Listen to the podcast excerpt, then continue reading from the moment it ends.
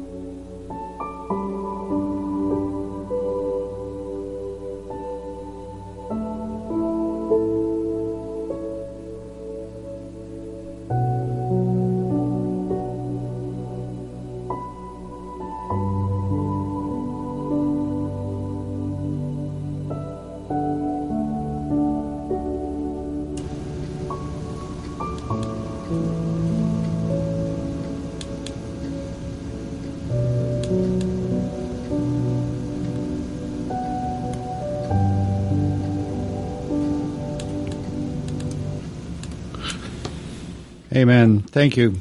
And uh, we want to remember that, uh, you know, this is all about a memorial to my friend. And if you have a veteran or you are a veteran or a friend of a veteran that uh, needs prayer, we've got the J. Roy Ritchie prayer line.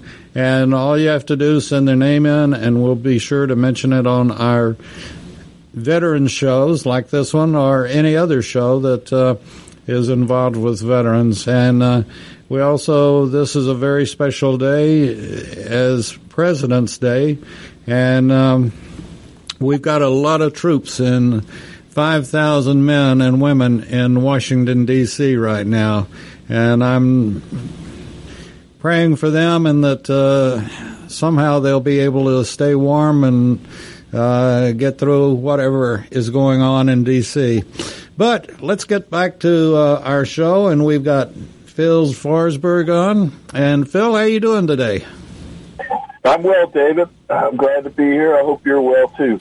Yes, sir. I've uh, uh, just sort of getting tired of the clouds, but other than that, uh, doing fine. and uh, I know there's a, there's a dry day coming.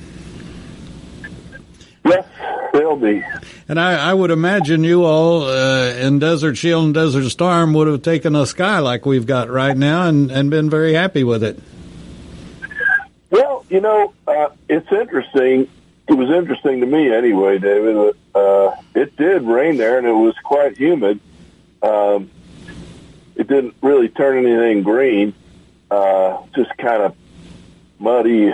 The the soil there, it's, uh, it's not sand like you might find on a, a Panama City beach or something like that. It's more of a, I don't know. I used to call it cat box litter, uh, sort of clay and crumbly, and I don't know. when it rained, it just made everything kind of messy. Kind of muddy. Well, it was already sort of messy, I would imagine, and uh, just went from bad to Yeah. worse.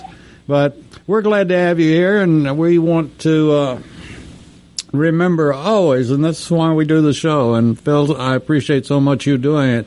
Is that uh, Desert Shield and Desert Storm in many cases has already been forgotten by the public, which I think is is terrible. We have to remember all of the wars where our men and women gave the ultimate sacrifice, and uh, we're thankful for the ones that came home and the ones that can tell their story to their grandkids or their kids, and and uh, keep remembering. And like we've said over and over again, the veterans are our history books today, and it's an important thing that the veterans take on that responsibility. They're, they're used, veterans are used to taking on responsibility, so that is your responsibility today to tell your story, and uh, that's what we're doing here. So, Phil, we were going to talk about uh, this was almost uh, the kickoff of the ground war, correct? Yeah, the uh, the air war started. Uh, I guess it would have been the about midnight uh, from going from the 16th to the 17th of January of '91 and uh, and then the uh, the ground war began. Uh, we started sending our troops, uh, you know, in major units uh, across into uh, Iraq and Kuwait. Uh, that would have been it would have kicked off on the the 24th of February of '91, and since they uh, they told us uh, it was 100 hours to victory, so it, uh, it was just roughly four days, done on the 28th of February. that's incredible. And I guess, uh, would this be a fair statement that it was so well planned that um, Saddam couldn't stand up to what we were throwing at him? No, no, he really couldn't. Um, you know, for many years, I mean, even before I came in the army in 1982, we uh, we had been preparing to uh, come to blows, uh, as uh, Slim Pickens says in the in that movie uh, uh, Doctor Strangelove. He called it toe to toe with the Ruskies in nuclear combat, and uh, and that's what we've been preparing for. Uh, a very very difficult war against uh, you know the Soviet Union and uh, so that thankfully never did come to pass. And uh, so everything we went up against Saddam with was stuff we had, you know, designed and and uh, trained around based on uh, having to fight uh, a European battle, and uh, it uh, it didn't turn out that way. And so when Saddam got basically got the face down you know, the full force of what we had, uh, it was just, he crumbled like nothing. And you know, another thing is that you know they might have been they might have been able to put up more of a fight um, if the if the Iraqi soldiers felt like they had something really they were fighting for, something good or noble or or worthwhile. Uh, but in many of those cases, those fellows were uh, were conscripted. Uh, we, I heard a story about a guy that you know he surrendered and he was wearing a uh, Chicago Cubs uh, baseball cap. and when the Americans showed up, he he said, you know, he surrendered and he said, "Where you guys been? We've been waiting for you." uh, this particular fella had come.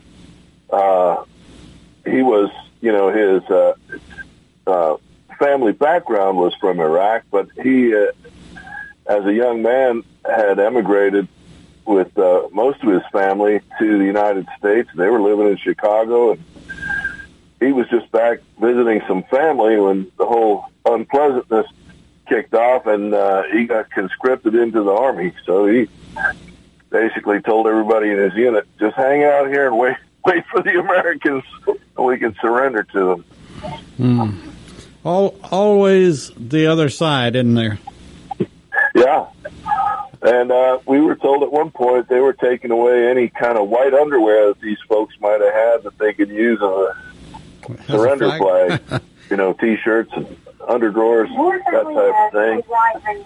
So uh, they uh, their whole concept was they they knew that their troops were uh, well they were kind of bluffing, you know. Yeah. Now there was some like your Republican guards, you know, that some of your hardened troops and more disciplined. They had the better equipment. Uh, they did they did put up quite a fight, but uh, you know the the, the T sixty two Soviet tank up against the M one Abrams just just just no match. You know, how are how are our Desert Shield and De- Desert Storm veterans doing today? Uh, well, you know, I do, as you know, David, I do work volunteer work with uh, veterans uh, in my capacity as a volunteer service officer with the uh, Disabled American Veterans, Mm-hmm. and uh, we we do. Uh, I'm working with some right now, Desert Storm folks, um, and a lot of a lot of the issues they have. Some there's some uh, post traumatic uh, stress. There are a lot of environmental factors that they've identified this Gulf War illness, and they're not really certain what went into uh, you know creating it. They're trying to uh, you know they they had a great database. It took them you know decades to put together on uh, the effects of Agent Orange on the on the Vietnam veterans, and uh, it. Uh, so they're putting together something similar for Gulf War. There was a lot of things. There, of course, there was uh, the oil well fires. There was, uh, you know, some radiation possibly from uh, depleted uranium ammunition that we were using. Uh, there was uh, a lot of. Uh, we burned a lot of our own trash, uh, human waste, and other uh, debris uh, in these burn pits. That uh, there's some thinking maybe some of that uh, had an effect on the folks. Um, some of the insecticides they used there, um, and uh, and believe it or not, you know, there's uh, there's um, we uh, we were told that we had to take uh, these pills that were supposed to help us mitigate the effects of uh, nerve agent in case uh, Saddam used nerve gas on us, and uh, I think some of that may have been a problem. And then there was a a day they marched us into the tent, said that we had to uh, take an inoculation for something they wouldn't tell us what was in the inoculation or what it was used for. Told us it was classified. We would be court-martialed if we didn't accept it. So uh, we all got something put in our system. I, to this day, I don't know what it was. Um, and uh, you know, when I when I see guys and uh, and this kind of stuff is is done to our veterans, and you know, I uh, I'm all about helping veterans get uh, compensated for the effects of these things, and my hope is that uh, you know. I'm sorry it costs the government money, but it, you know it's costing these veterans their health, and uh, maybe if they have to pay for it in the future, they'll uh, they won't do stuff like that to our heroes. Right. Um, Phil, we're going to take our first break, and we'll be back with Phil. I should say, Lieutenant Colonel, retired. And uh, I always stand at uh, attention when I'm talking to you, so we'll be back right after this. My name is Kyle Hayes, a motorsports student at Alfred State College. Every year, Alfred State students compete in the Great Race, which is a cross-country time endurance rally for vintage vehicles. As you can imagine, it's pretty costly. I'm asking for your help.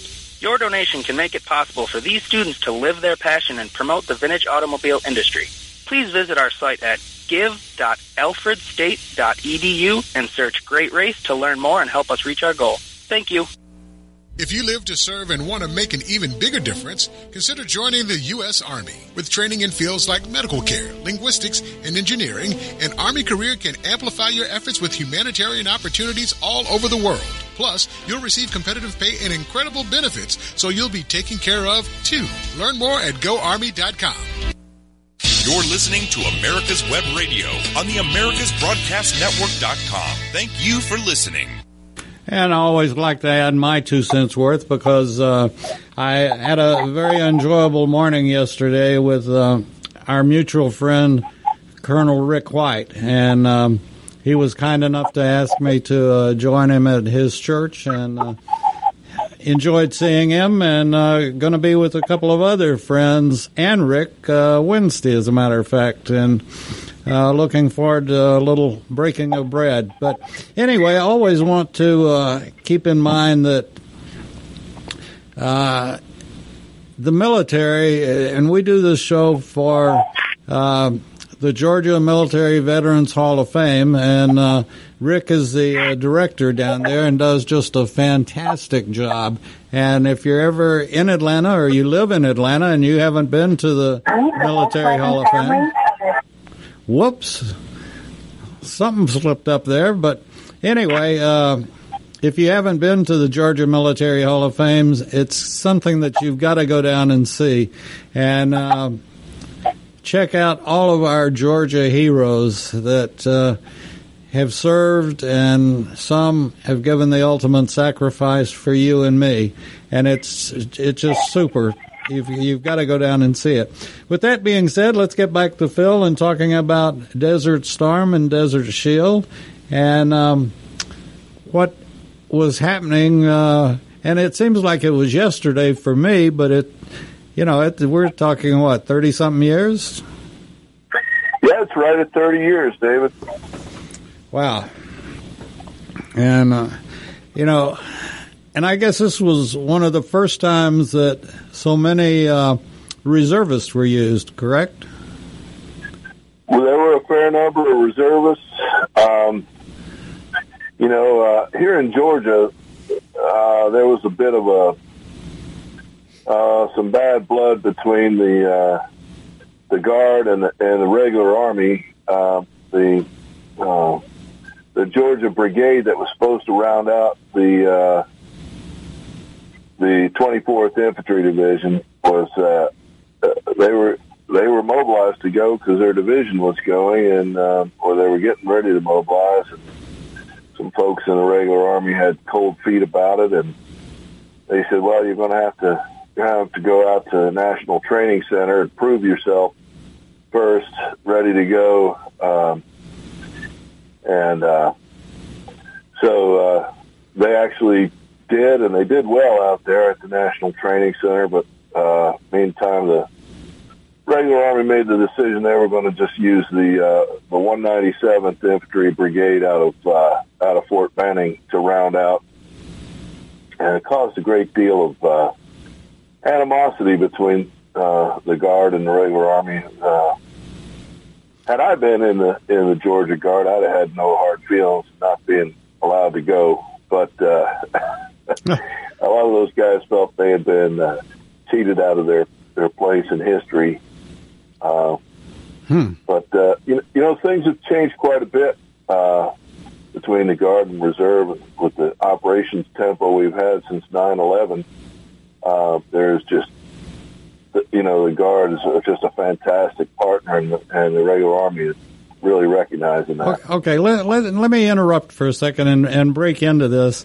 Uh, you have two facets. You have the National Guard, which is actually the state National Guard, the Georgia National Guard, or Oklahoma, or whatever it is.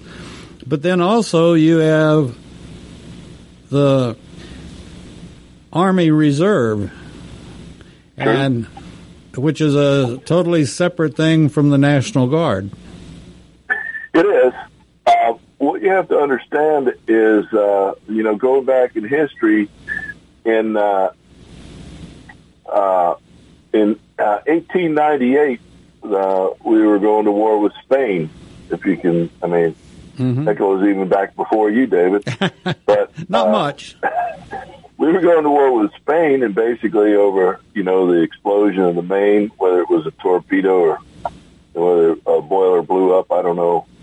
Uh, but anyway, uh, so the president uh, said we were going to call up the uh, the militia, the National Guard of the states, and uh, believe it or not, the governors of the states said, "No, you don't."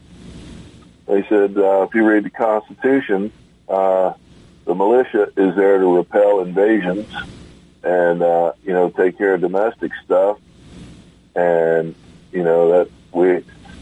You know, it was the first time really we were kind of going outside our the borders of our country to, go to uh, armed conflict, and uh, so it was a real uh, uh, testing period, and we had to work out what exactly the relationships were going to be.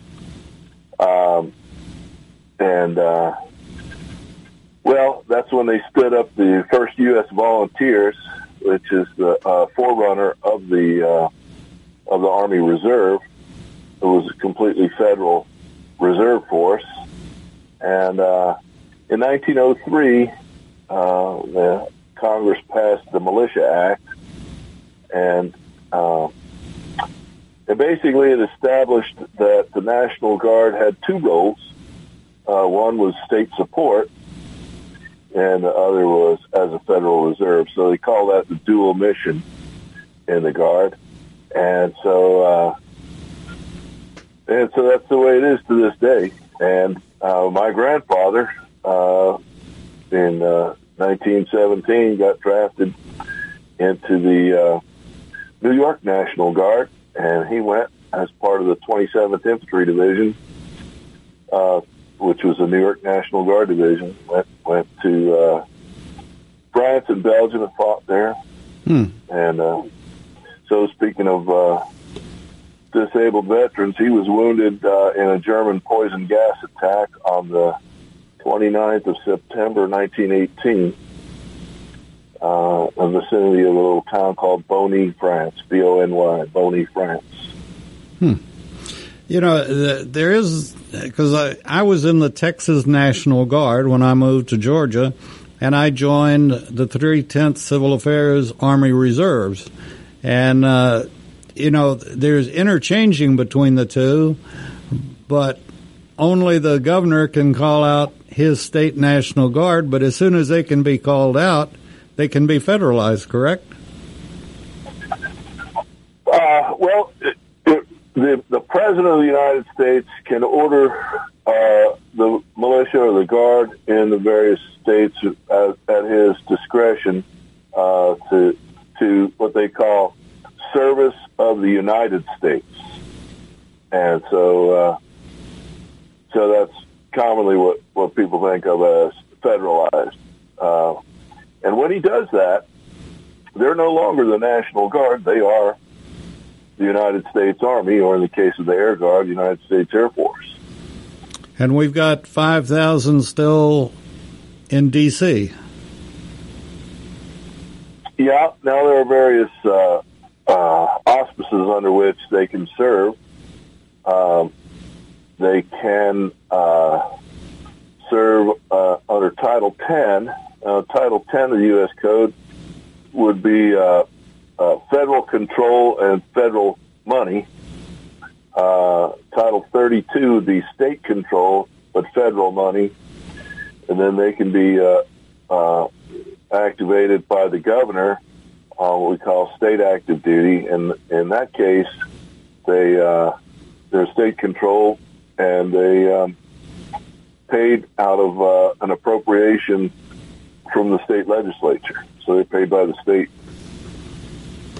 Well, it's uh, it's good we have them, and I was very fortunate and never was uh, called up. But uh, with my uh, my MOS, uh, thank goodness they turned me into a, a company clerk because 11 Bravo, 11 Bravo is just a ground pounder.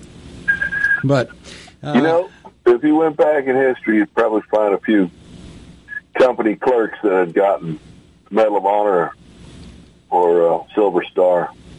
Uh, you know, they, uh, you know, that just gets you to the to the dance. Yeah, uh, you know what they. Once you're there, you do what's necessary.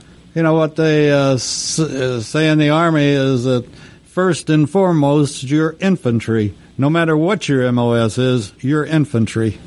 And uh, yeah, you're a bullet launcher. Yep, I'd forgotten that you used that term. I love that term, bullet launcher. Um, so we're back to uh, Desert Shield and Desert Storm, and um,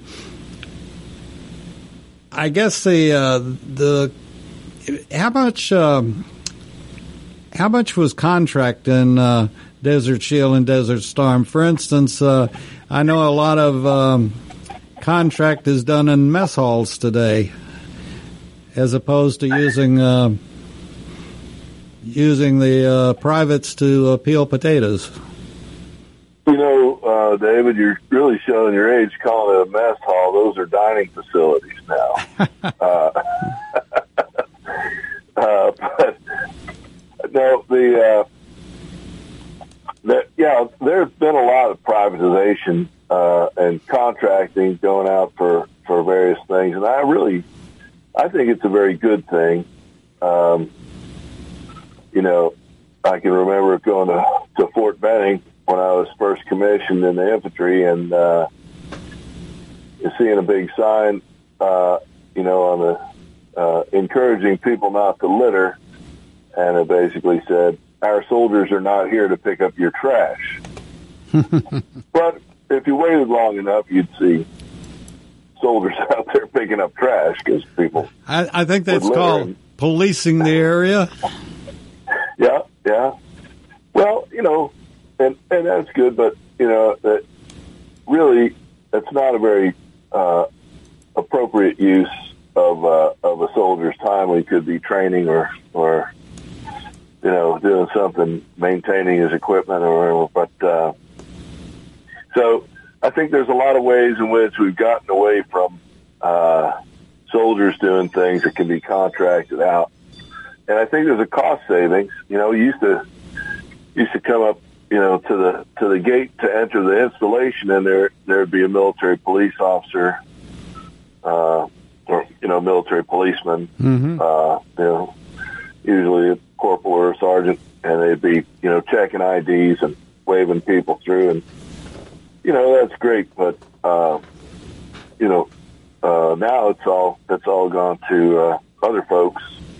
Um, it kind of leaned down the forces um, there's a lot of uh, technical equipment, uh, you know, very sophisticated stuff that, uh, and we would have contractors come out and maintain uh, some of our more sophisticated equipment.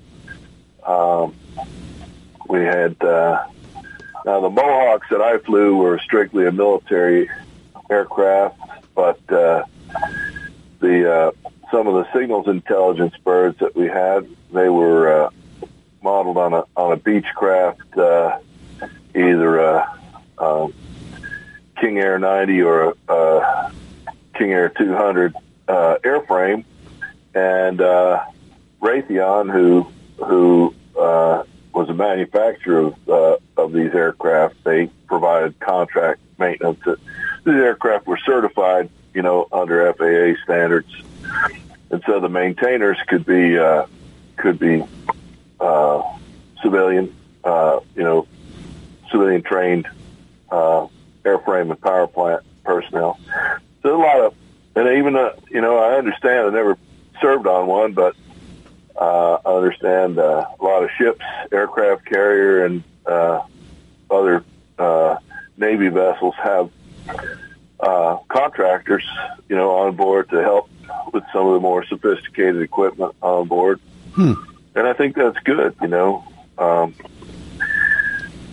you know that, uh, pardon me, the first time. You know, the, the folks that serve in uniform should be your combatants.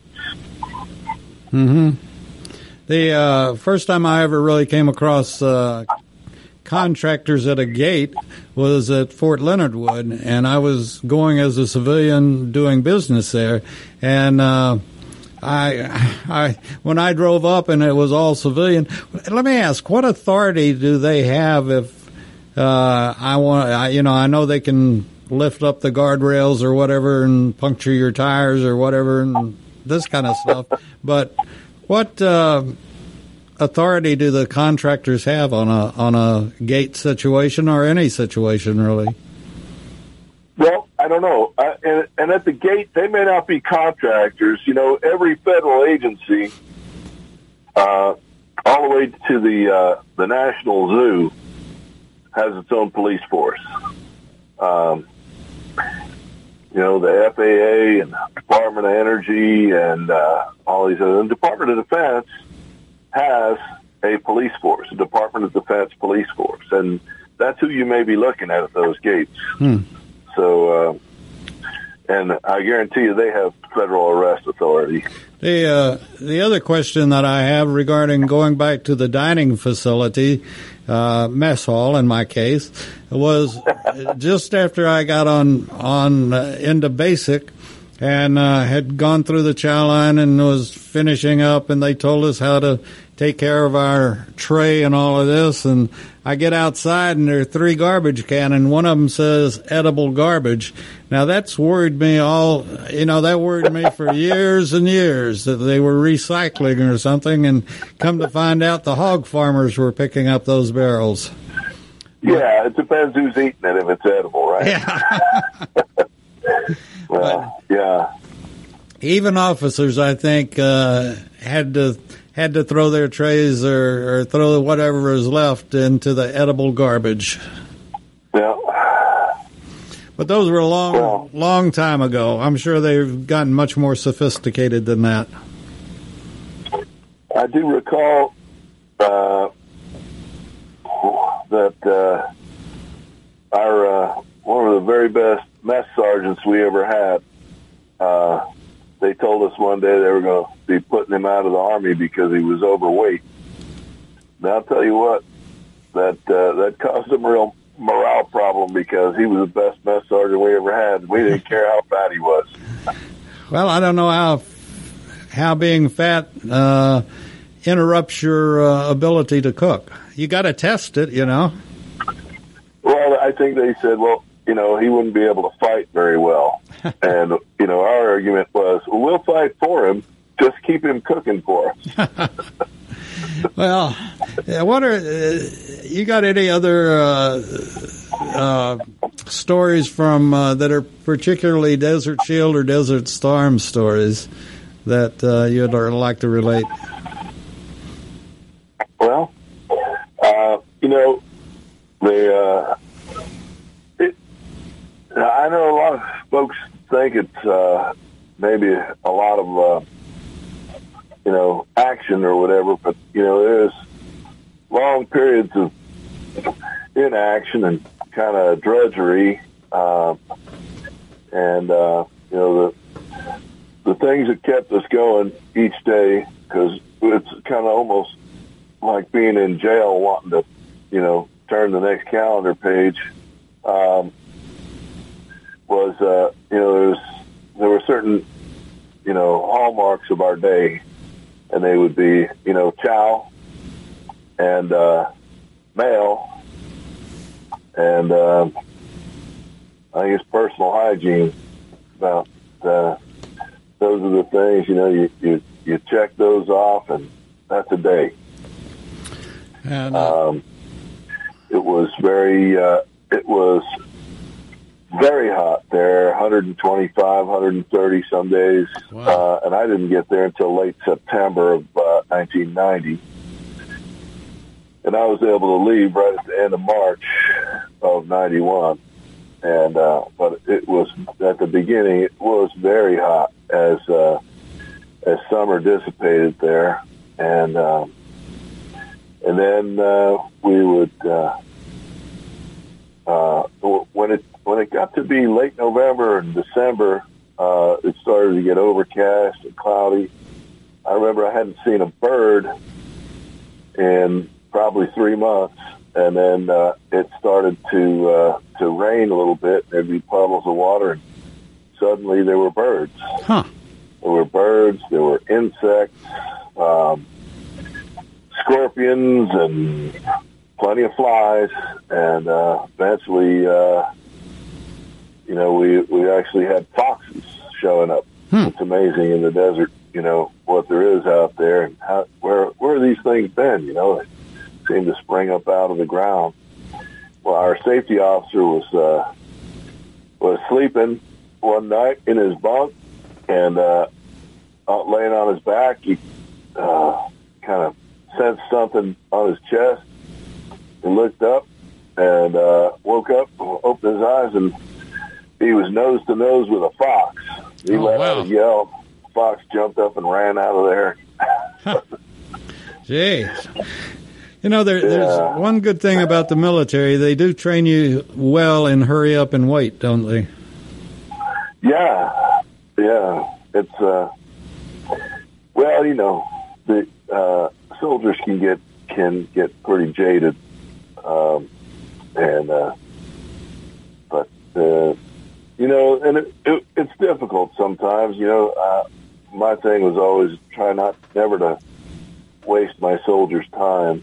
Um, because I, I know just how frustrating that is but you know, when you're trying to manage a large group, whether for movement or whatever, you know, it calls for a fair amount of patience and understanding uh, on the part of the troops. Did, did uh, I'm just curious because it's been like you pointed out so uh, carefully. It's been a long time since uh, I was in, I, and I did make a mark by your name for that, by the way. Um, so, was there was was there ever a problem in your command as far as um, any of the any problems uh, within as far as uh, troops were concerned? We, uh, well, um, the one thing that's most memorable uh, uh, as far as discipline is concerned, we had a guy. Uh, you know, I was in a in an aviation unit. We had the OV one Mohawks, and uh, there was a guy who was a, a sergeant E five, and uh, he was an airframe specialist. You know, patch basically a sheet metal guy for for you know holes in the airplane and patches that needed to be replaced. Uh, it came down to uh, our movement day, and uh, he didn't show up. And he was, uh, so we got on our uh, Pan Am Clipper New Horizons 747. Uh, we left out of Robert Gray Army Airfield at Fort Hood, Texas, and we left without him. And uh, I never knew really what happened to him. Uh, and uh, he apparently lived in uh, a, a trailer somewhere not too far from Fort Hood, and he continued to live there. And I guess one day he was out uh, chopping some wood, and the axe slipped, and he cut his leg, and so he went down to uh, Darnall Army Community Hospital at Fort Hood to uh, get fixed up. And they took him in, they checked his ID, and they stitched up his leg. And then uh, as he was getting ready to leave, the military policemen were there. And they collected him up.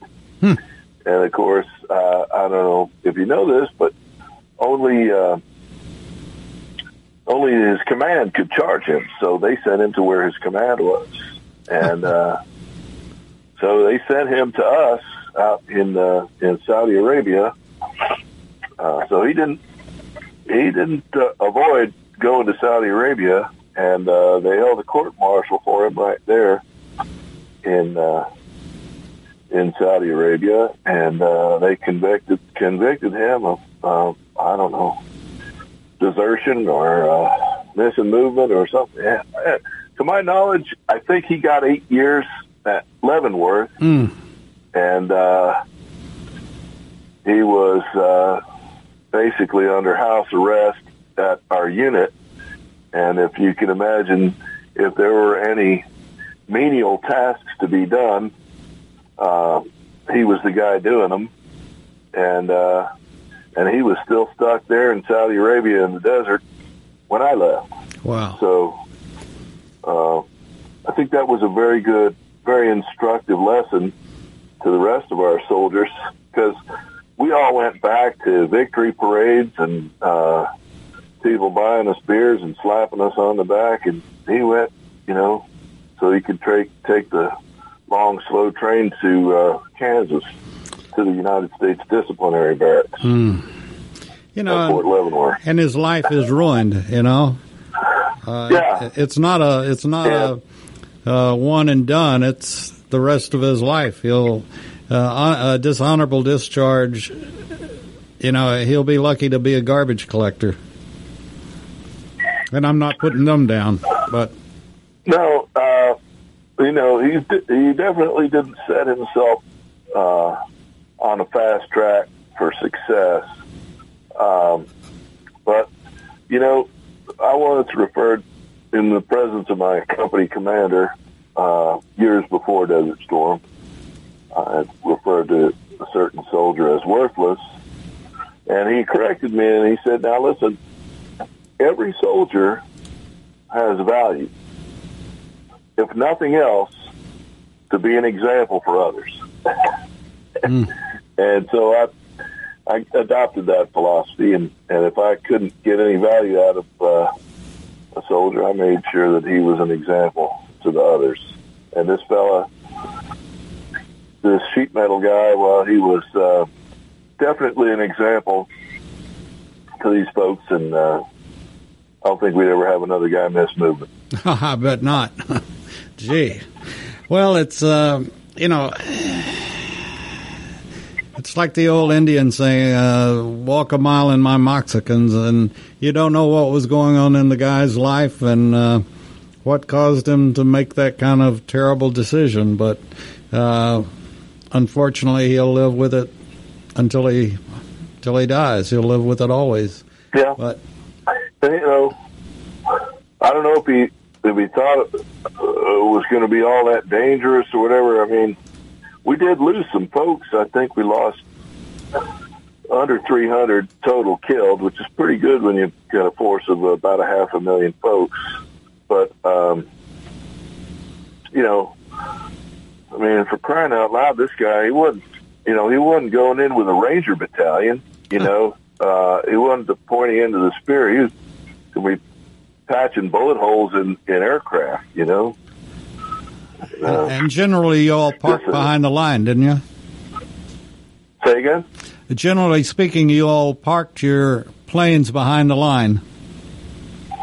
Yeah, but in fact, we uh, we were unable to get any uh, ramp space at the airfields up close to the border, and so we had to stay back at Dammam at uh, King Fahd International Airport, and um, so it was it when we would take off to do a mission, it was a long way up just just to get into the battle area.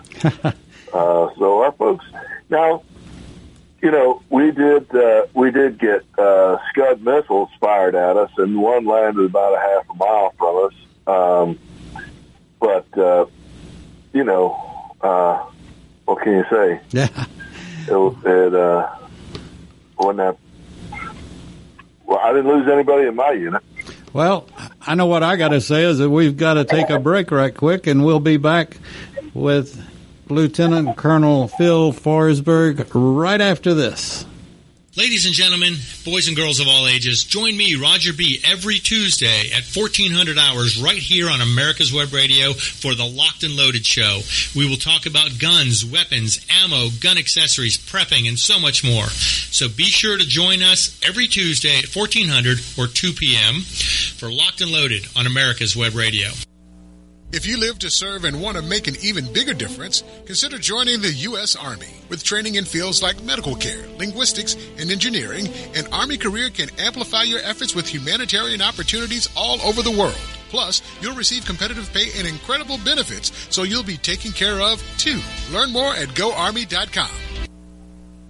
And I like to take this opportunity after playing that uh, spot for the Army is that if you're a graduating a high school senior or college graduate or you still haven't decided what to do, the military has something for you that you'll find that is outstanding.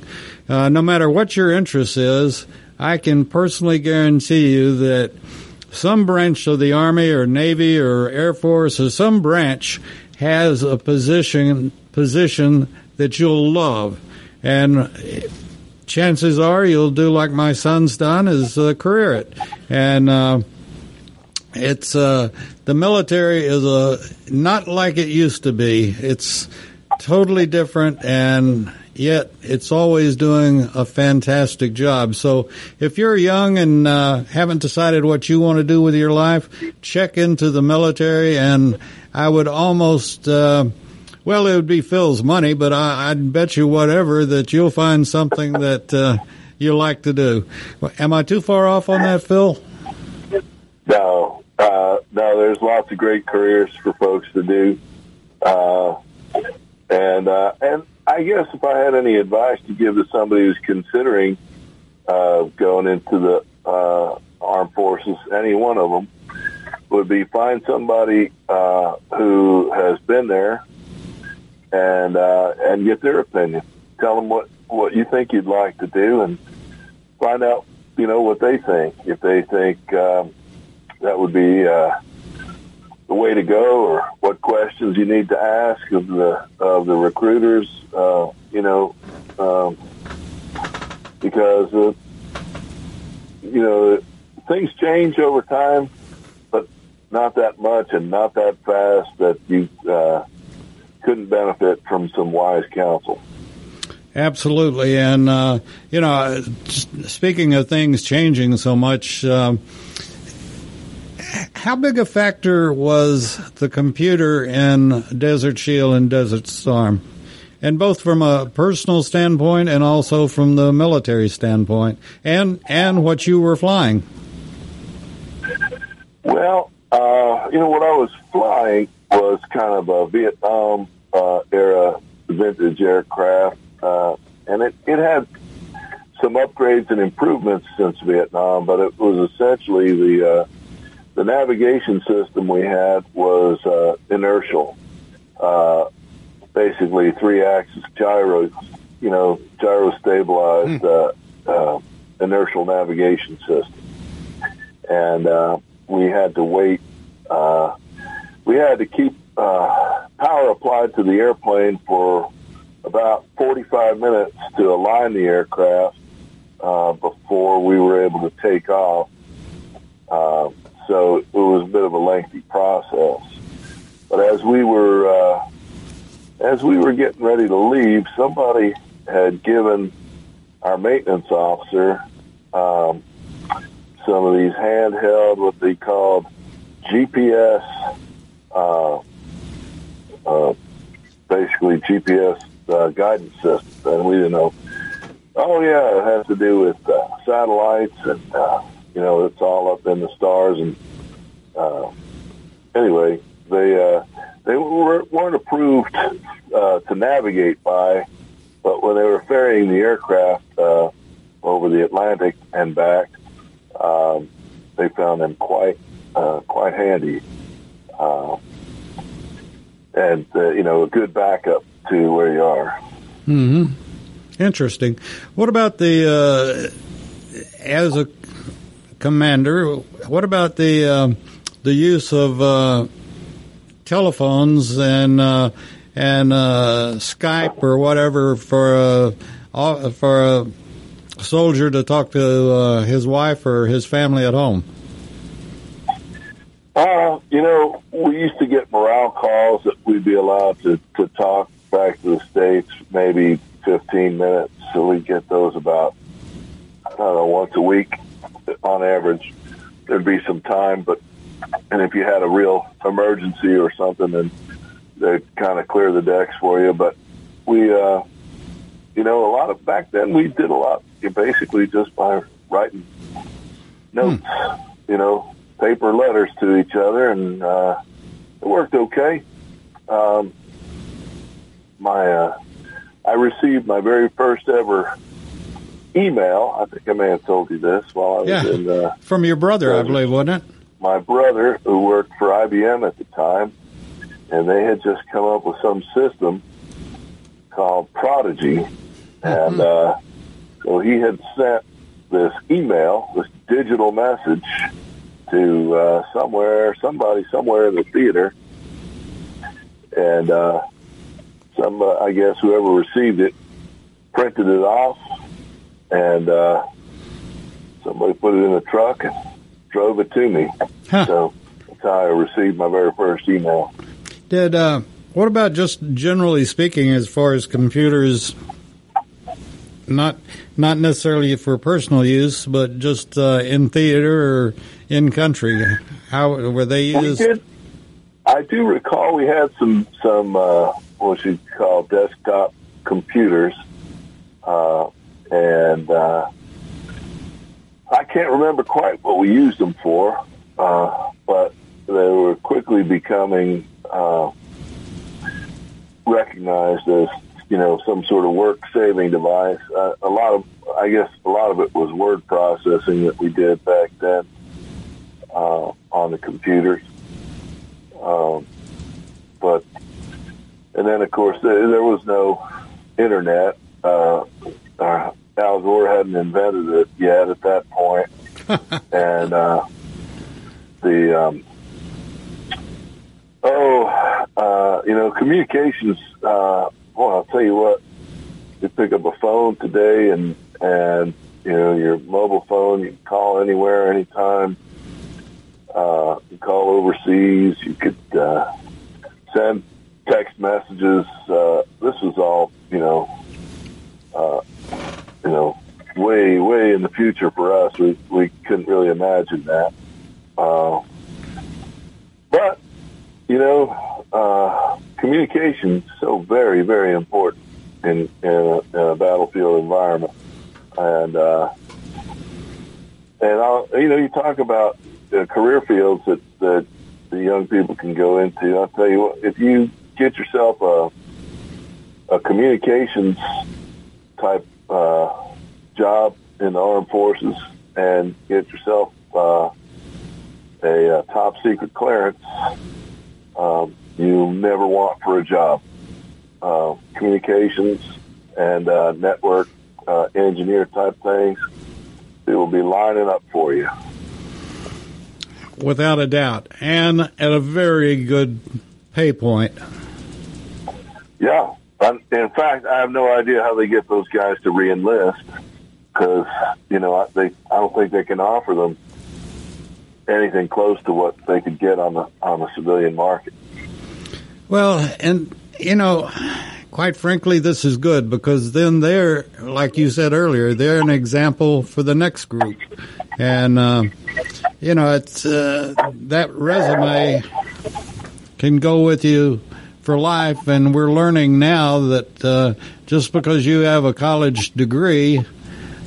You may find that uh, somebody else that has the practical experience is better off than you are, and uh, it's taken a long time to get there. But that's uh, in many cases that's where we are today, and uh, certainly we support the military, uh, you know, in in every avenue of that. Plus the the benefits that if you make a career of it and retire, then the benefits afterwards are as good, if not better, than any civilian job you might have. And yet you can double dip and become a civilian as well.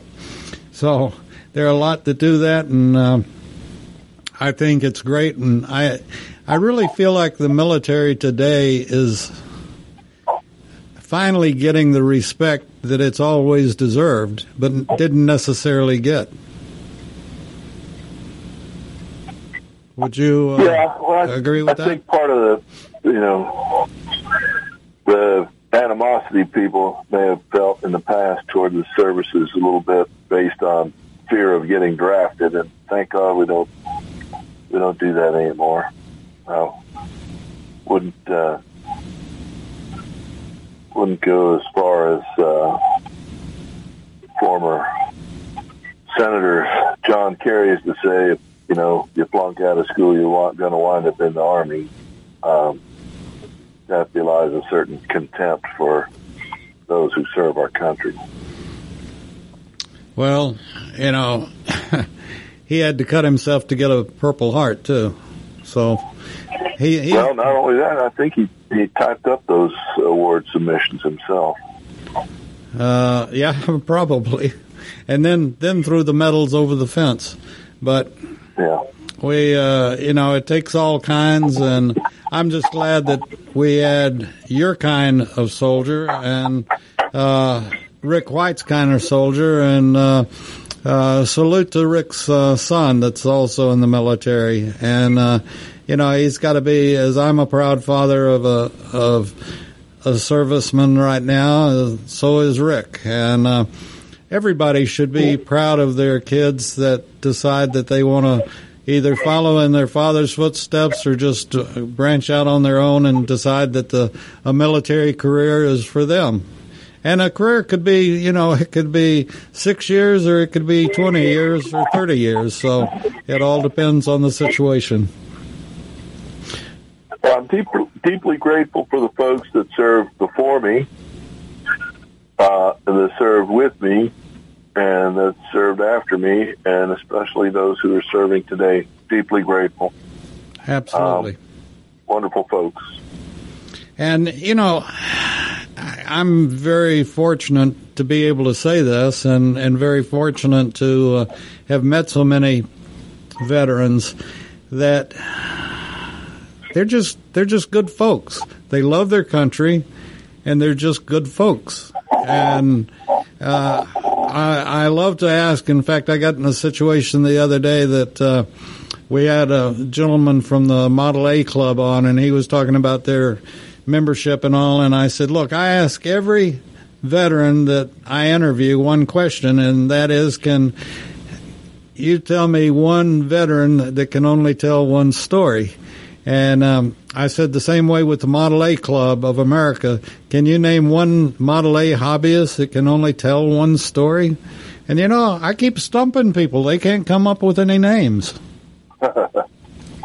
um, and this is this is the value, like I said, the value of the veteran being our history book today, and they need to tell their family what they did, why they did it, and uh, keep our history alive for you know for uh, Desert Shield and Desert Storm, and you know just we we have to keep that in front of people, and. Uh, all of our all of our folks, be it Vietnam, Desert Shield, Desert Storm, uh, or Korea, or whenever we still have veterans left, and we're getting very, very short on veterans from World War II.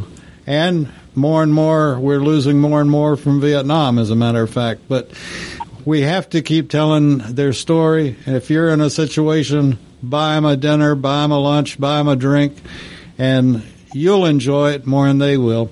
Phil, one more time, thank you so much for being on, and uh, we'll continue to keep the memory alive next week. All right, thank you, David. Yes, sir. Take care. Thank you. You're listening to America's Web Radio on the AmericasBroadcastNetwork.com. Thank you for listening.